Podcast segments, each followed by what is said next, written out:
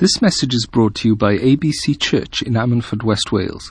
For more information, please visit our website at www.abclife.org.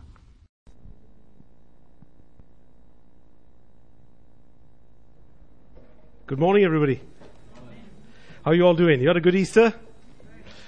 This message should come with a little warning in front of you. You know, when you download podcasts or listen to uh, other sermons from uh, around the world, sometimes I listen to uh, a couple of really good preachers. Sometimes I listen to Willow Creek, and I'm uh, listening quite a bit to Steven Furtick at the moment. But I, I love the way that they put the, the bookends that uh, are in, in front and behind the podcast when you listen to them. It says, This message will encourage and inspire you.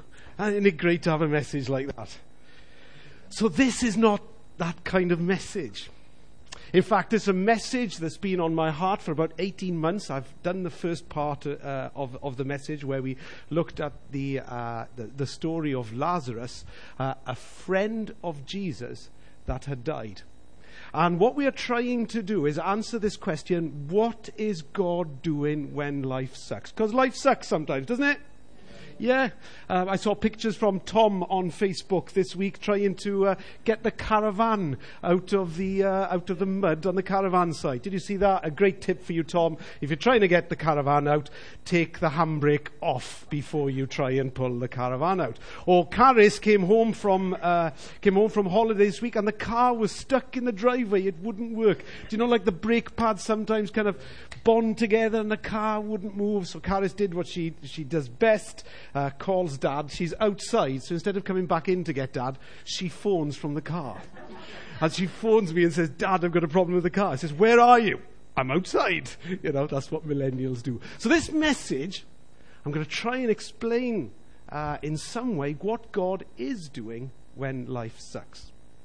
You remember that when we looked at this message in the first part, and if you've not listened to it on, um, uh, on podcast, please do so because it dovetails in with this. So some of what I'm going to talk about might not make sense to you uh, this morning, but please listen to that first, and then we'll come in and look at this because we'll try and answer this question by looking at an area of um, Jesus' friends and family because you would think that Jesus would prioritize on fixing problems that related to them, wouldn't you? And we learn from that story that kind of Jesus said that he was Lazarus' friends. Mary, Martha, and Lazarus, he would go to Bethany all the time. He was friends with them. And yet, he missed the funeral of his best mate and took nearly four days to actually, over four days, sorry, to get there. You know, fat lot of a friend he was, if that's really, you know, where the relationship was. But the Bible goes on to teach us that the reason that happened, because he had said two days earlier to the disciples and before he left, these things have happened so that God might be glorified. And I could get person after person up here this morning. I could get Anne. I could get Sally. I could get Mark. I could get Alison. I could carry on naming names here now of people that would could come up here now and would give you a story of when life sucked for them and they went through a really, really tough experience but yet today, they can look back at that experience because, in the maturity of their faith and looking back with hindsight, they have learned to look at their circumstances with the eyes of God's purpose at, um, on them instead of doing what immature Christians do, which is look at God's, um, look at God's purpose with their circumstances. Do you remember me using this uh, illustration? That we can respond to God's word in two ways. We can either look at our circumstances and put on God's purpose as we look through it and, and try and work it all out because we are focused on the circumstances. Or what we can do is we can take God's glasses and put them on, and God's glasses says that we look at His purposes through the circumstances.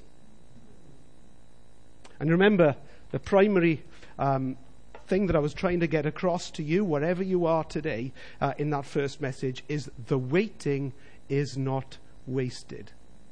So, whatever you are going through right now, whatever you are waiting for right now, keep waiting because the waiting is not wasted. There will be an answer to it one day, I am sure that you will be able to answer. But hey, If you remember last week, when uh, last time we were together, I shared the story. There was two stories that I shared myself personally. There was one about Ruth and myself and buying a, a plot of land that we wanted to build our house, and that had a superb ending to it. And a great story to share how the waiting was not wasted. But then I had shared with you another deeply personal story, and that story is my ongoing challenge with my head uh, that I have, in that uh, having suffered from TB some years ago, I really struggle to access stuff in my head. I've got a very, very good memory, and I really struggle with that. And there is no end to that story yet. I don't know if it's going to be something I'm going to have to carry through my life, just like Paul the Apostle did, or just like Moses did. Moses had a stutter, Paul the Apostle had a thorn in the flesh. Is this something that I need to cope with because God's grace is sufficient for me? I don't know. But I know the waiting is not wasted. But there are some things that happen to us in life, and this is the one I want to look at today, where there is no happy ending. And that's why this isn't a message that isn't going to maybe encourage or inspire, because some stories haven't got happy endings in them some stories that we read in the Bible, and we're going to look at a member of Jesus' family here. We're going to look at cousin John. John the Baptist was a cousin of Jesus. Now, you would think if he's going to come to the help and assistance of one person, he's going to come to the help and assistance of cousin John. Wouldn't you? Because, hey, if I'm your cousin here today, wouldn't you want the same from me? Wouldn't you want me to come in and help you? Because if you can't count on your friends and your family, who can you count on? Amen? But yet, something incredible happens in, in the story that we're going to share with. So let's turn to the scripture that we've been using as the foundation of our text. is to be found in Proverbs chapter 19, verse 21. And this is what we are, are uh, trying to get our heads round uh, in this text together, and we'll read it together. It says, Many are the plans in a man's heart, but it is the Lord's purpose that prevails. Many are the plans in a man's heart, but it is the Lord's purpose that prevails. Let's pray. Father God, as we turn to your word right now, and we look at this story of your cousin John the Baptist, we look at his life and we look at his death and we see the way in which he had died and we look at the circumstance around it. Lord, will you help us to see your purpose in it? So that we can apply to our lives in the same way. Because many in many are the plans that are in our hearts. But Lord, it's your purpose that will prevail. So open our eyes, open our hearts to be able to hear your word today, we ask in Jesus' name. Amen. In Mark chapter 6, you can read uh, the story of John the Baptist. There's several accounts that's actually given in the scriptures together. And those of you know know your Bibles well will know that Mark was the gospel that was written first, and then Matthew and Luke, and then finally John. So Mark gives an account here of what happened in the story of John the Baptist. But before we dive in and have a look at Mark chapter 6, together, let me just tell you a little bit about John first of all. If you recall, a couple of weeks ago, I told you that John kind of reminds me like of Ian Morgan a little bit. And the reason I'm saying that is that John was kind of uh, quite an eccentric type, get in your face type person, uh, and he did some weird and wonderful things. Um, we know that he wore camel's clothes, as you do that he uh, didn't drink wine and that he ate locusts and wild honey, all kinds of credible stuff that he would just do for some reason because of the calling that God had put on his life. But the other thing that he did was two particular things. He went around because God had called him to prepare a way for Jesus that was to come, the Messiah. And one of the things he had been called to do was to preach and to baptize, to preach repentance and to preach baptism. And what he did as part of the way he went around doing that was he would pretty much get in other people's faces at the time and tell them if they were living their lives wrong that they needed to sort it out. And it's that backdrop that gets him beheaded in the end. If you read the story, you will le- learn that there was some weird stuff going on in, in the, uh, the kings that were ruling at that time. The, uh, Herod Antipas, that was uh, the, the king that we're going to read in the story uh, right now, was the ruler of Judea. And we learn how there's some kind of weird stuff. He's not been happy with the wife that he's got, so he's gone off and got to grab his brother's wife. So it's like me, uh, being married to the gorgeous Ruth that I am, and it's like my brother Mike being the ruler or the king, and he's not happy with Sharon anymore, and so he thinks to himself, I'm going to divorce Sharon, and I'm going to take Philip's wife Ruth uh, to be my wife. Good news all round for everyone, I think. Um, so let's jump. so let's jump into the story here and uh, see what happens in Mark chapter six. Verse 16 But when Herod heard this, he said, John, the man I beheaded, has been raised from the dead. And he's talking about the things that Jesus had done. And it goes on here in Mark. Some people think he's been beheaded twice. He hasn't. He's just saying the story here. He says, For Herod himself, verse 17, had given orders to have John arrested, and he had him bound and put in prison. He did this because of Herodias, his brother Philip's wife. Oh, what a coincidence. Whom he had married. For John had been saying to Herod, It is not lawful for you to have your brother's wife. Like instead of minding his own business, he gets in his face with this ministry of repentance that he's gone. And can I just say something? You know, if you save your brother from falling, says James, you cover for yourself a multitude of sins. Don't be afraid to speak to people who you call your friends and family. If you think they're living a life that doesn't honor God, I, I encourage you to challenge them in God's word to do so. Do it in a nice, kind way.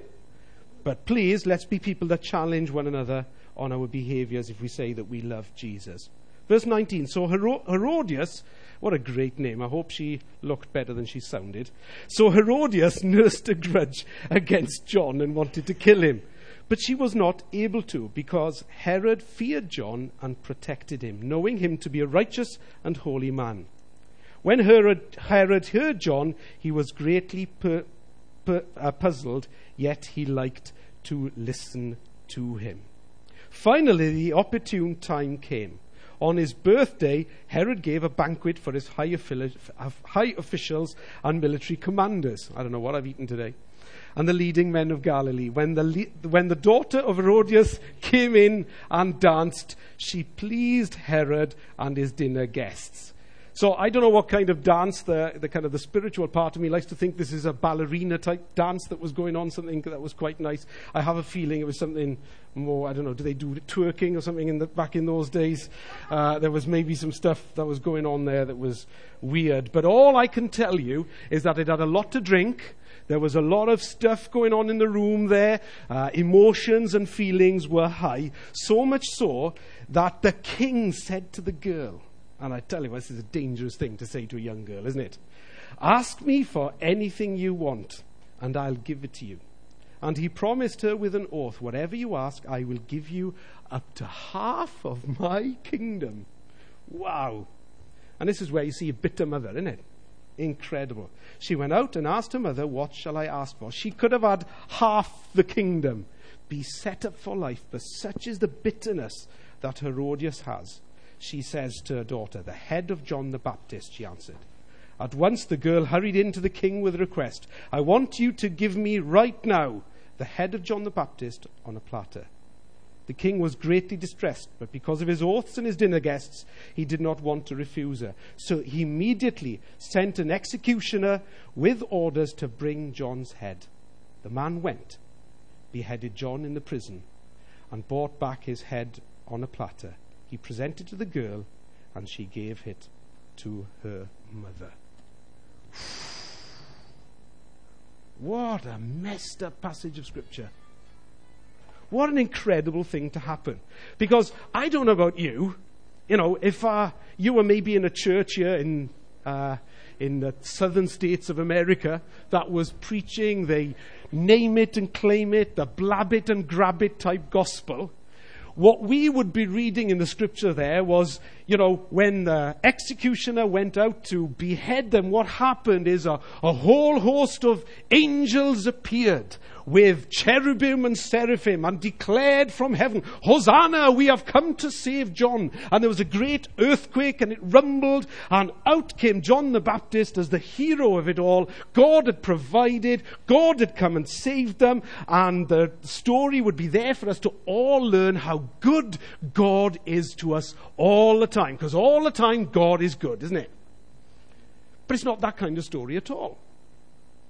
It's the story where John the Baptist is beheaded. His cousin.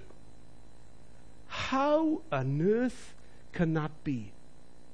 What on earth was Jesus doing? Where was God in all of this? Because I tell you what, life sucked for John pretty quick at that time, didn't it? And for his family and everyone around, they're, they're wondering, what on earth is going on? What we learned when we were together last time was this phrase the waiting is not wasted. What I want you to know this morning, and if you're writing down or taking notes, please take this down. When God is silent, it does not mean that God is absent. When God is silent, it does not mean that God is absent. Whatever you are going through right now, you need to know that when God is silent, it doesn't mean that God is absent. So, how do we respond? How do we internalize this passage of Scripture? How do we, 2,000 years, apply this to our lives? And how can we come to some conclusions about it? What do we do? Because John's faith was really strong, wasn't it? John realized that there was a plan. God, he had just, you know, prayed about it all. He's in prison. He's a strong, mature Christian. He knows what's going on and he knows God's in control. He knows that many are the plans in a man's heart, but God's purpose will prevail. That's what he thinks, isn't it? Absolutely not. Turn with me to Matthew chapter 11. And we've got the second account that Matthew gives here that we're going to look at about this same situation that happened. Matthew chapter 11, and we're going to read together from verse 2. So, just so we're clear here, John has been in prison. We don't know how long, but he's in, been in prison for some period of time. The reason we know that is because in John chapter 11, we read here, uh, after Jesus had finished instructing his 12 disciples, he went on from there to teach and preach in the towns of Galilee. So he leaves John in prison, doesn't come to like rescue him, his cousin. He just leaves him there, and off he goes to teach and preach. When John heard in prison what Christ was doing, he sent his disciples to ask him, Are you the one who was to come, or should we expect someone else? You see, what I think happens in this passage of Scripture, I'll read that again. Are you the one who was to come, says John, or should we expect someone else? What I think is happening is John is in prison He's just there beginning to question why am I here? Just like we do. When God is silent, it doesn't mean He's absent, but we begin to question God's purpose. We begin asking, what's the meaning of this? Whatever you are going through right now, you are probably doing the same thing. And more than that, what's winding John up is to find out that Jesus is going all the way around Galilee doing good to everybody else. And clearly they come to visit him in prison there. If you read uh, verse 2, when John heard in prison, he didn't hear it because he's got an iPad and looked on the internet and read it. He is hearing because clearly people came to visit him. Or people came and told him what Jesus is doing. Clearly. And all he hears is that Jesus is healing, casting out. Even worse than that, Jesus starts performing all of his miracles and turns the water into wine. John is in prison and Jesus is busy doing party tricks. That's what's going on. And so, John, I think here, this is just me, I think he begins to doubt. Because why on earth would he have said, Are you the one who was to come, or should we expect someone else? Because this is the same John who saw Jesus afar off and says, Behold, the Lamb of God who takes away the sin of the world. This is the same John that says, There comes one after me whose shoes I am not, un- um, I am not worthy to untie. There comes one after me who will baptize you with fire. It's that same John that's writing this. And I think what's happened is because God is silent in his situation, I think he's beginning to question. And so he says, Look, is he really the Messiah? Is he really going to sort this out and come to my rescue? And what's the answer? No. No. So, how on earth do we apply this story to our lives right now in 2016? Well, quite simply, we need to go back to Proverbs. Many are the plans in a man's heart, but it's God's purpose that will prevail. Amen? You see, we've got a way that we think God should sort things out. When he's silent and we think abs- he's absent, what we do is come up with our own fixes to the situation. But what we've got to do is just put our hand in his and trust him. So this story is let's stand back from it if we can. Stand back from the emotion. Stand back from how we feel. And let's look at this scripture right now, 2,000 years on. What was John's purpose? What was John's purpose? John's purpose was to be the one that would come and prepare the way of the Lord. Did he fulfill it? He did. And the reality of life is do you know what? Once we have fulfilled our purpose here on earth, we have no reason to be here anymore. God will take us home. And as tragic as it is when we look at this story and we are thinking to ourselves, why didn't he come to his rescue? It's because God had finished with the purpose that he had for John. He had come, he had prepared the way, and he had let it all happen out in front of him in terms of God's purpose and God's plan. And here it is. Now, it's tough to get our heads around, I know, but that's the only conclusion we can come up with when we look at the scripture, isn't it? You see, many are the plans in a man's heart, and we can say that, but it's another thing for us to believe it. What are the plans that are in your heart? What's going to happen? Because if, as we work things out through life, things change and things, you know, I never, if, if you'd have told me when I was 18 years of age that I would have been a pastor of a church here in Ammanford, do you know what I would have done? I'd have run a mile.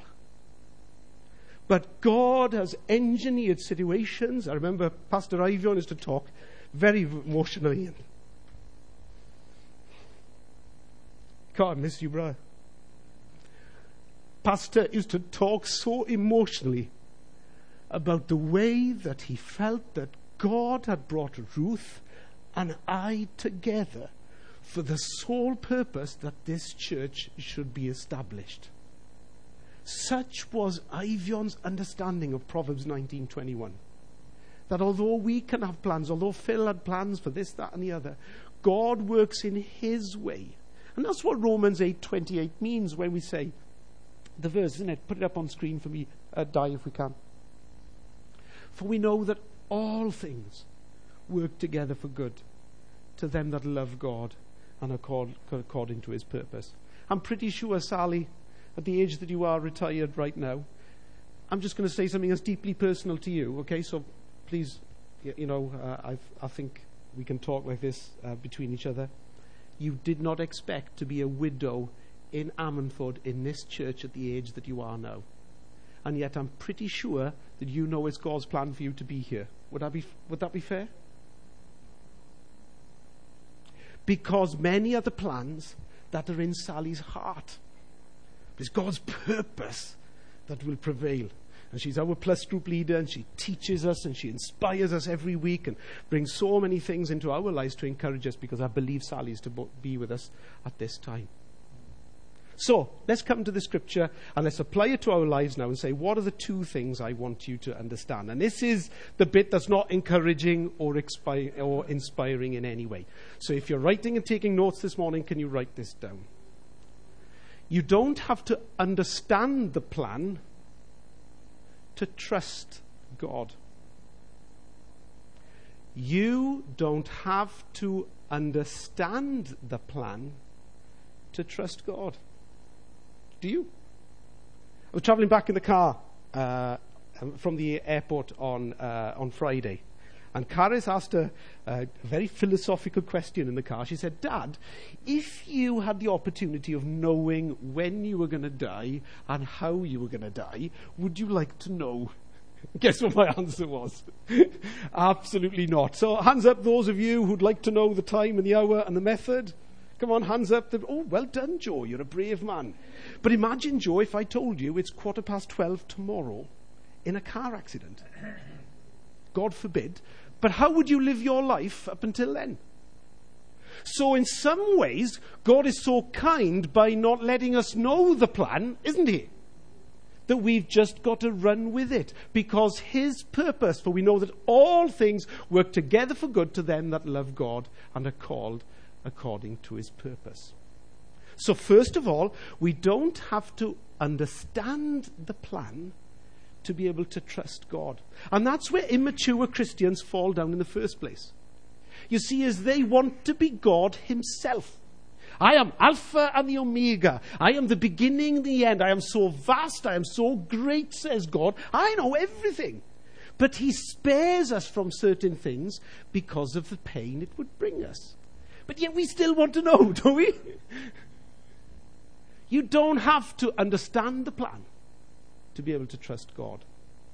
But the second one, and this one is really, really tough to swallow, and this is the one that I spent some soul searching over myself in recent years. It's this you don't have to like the plan to be trusting, to be putting your trust in God either. You don't have to like the plan to be able to trust God. That's a big thing to say, isn't it? Isn't it? Do you know on whose authority I say it? I say it on the authority of Jesus Christ Himself. Mark was playing that video this morning, and uh, when I'd seen the email come through that he was playing the video, I'm just thinking, God, you are just so amazing. Jesus knew what he was facing. We saw a harrowing video, didn't we, of the suffering of Christ that Mark played for us uh, there this morning. We're seeing how he was whipped. We're seeing how he was scourged. We're seeing how we put a crown of thorns on him. We see how uh, he had uh, nails put in his hands and in his feet, and how the spear was thrust in his side. All of that, hours and hours of suffering that he went through. But we can read the story in the Garden of Gethsemane, where they've had their Last Supper together, the disciples, and they leave and they go to the Garden of Gethsemane to pray together and to watch together. And that's the night that Jesus comes, uh, that Judas comes and betrays him in the Garden of Gethsemane. But we read some verses that are, are to be found in that scripture. And the verses are this that Jesus, on his knees, before God says, If it be possible, let this cup pass from me. Nevertheless, not my will, but your will be done. What Jesus is saying is echoing Proverbs 19:21 many are the plans that were in Jesus' heart. But God's purpose, the Father's purpose, that will prevail. Jesus is echoing the statement that I just made to you, which is you don't even have to like the plan to be able to trust God. Jesus did not like the plan. He did not like the plan one bit. In fact, the Bible tells us that he was so stressed that he sweat drops of blood. If you read kind of biology books, that's what happens when you get so stressed, you will sweat blood. The plan was that bad that when Jesus was focused on it, not liking the plan, he still chose to put his trust in God. And the bit that I, bit that just always gets me about the story of the crucifixion of Jesus on, on Good Friday is this. You know, and I always, I've done it for years, take the time to read those scriptures of the, on Good Friday on the crucifixion of Jesus. And he's in the middle of all of this turmoil is Jesus. He is being sacrificed. He's laid out his life. And in the middle of God's purpose, in the middle of all that, he goes, My God, my God, why? Why have you forsaken me? But when God is silent, He's not absent. And that might be your prayer today. You're saying, God, where are you in what I am going through right now? God, you have no idea. I look around and I see what you're doing in the lives of everybody else and I see what's going on. Where are you in my situation? I've been praying for my husband. I've been praying for my daughter. I've been praying for a sickness. I've been praying for that promotion. I've been praying for this, that, and the other. God, where is your plan and where is your purpose for me? Why, why, why? I want to tell you this. I can't answer you why. Maybe in this lifetime you'll get your why. Maybe as we look back, as we're doing today, through history, we can look back at our lives and we can see God's purpose in it then. But for now, can we all commit to the prayer that Jesus did? And that prayer is not my will, but thy will be done. In the middle of the storm, in the middle of the circumstance, in the middle of being maybe in, even in like jail and we feel imprisoned virtually like John the Baptist, that we could say, Lord, many are the plans that are in my heart. But I'm turning to you and I'm laying them over to you right now and I'm saying, Oh God, I know that all things work together for good to people like me who love God and are called according to his purpose. So I know you've got a purpose in this. I'm just leaving it with you. And we pray the prayer that Jesus taught us, which is to say, Our Father who art in heaven, hallowed be thy name. Thy kingdom come, thy will be done on earth as it is in heaven. Amen.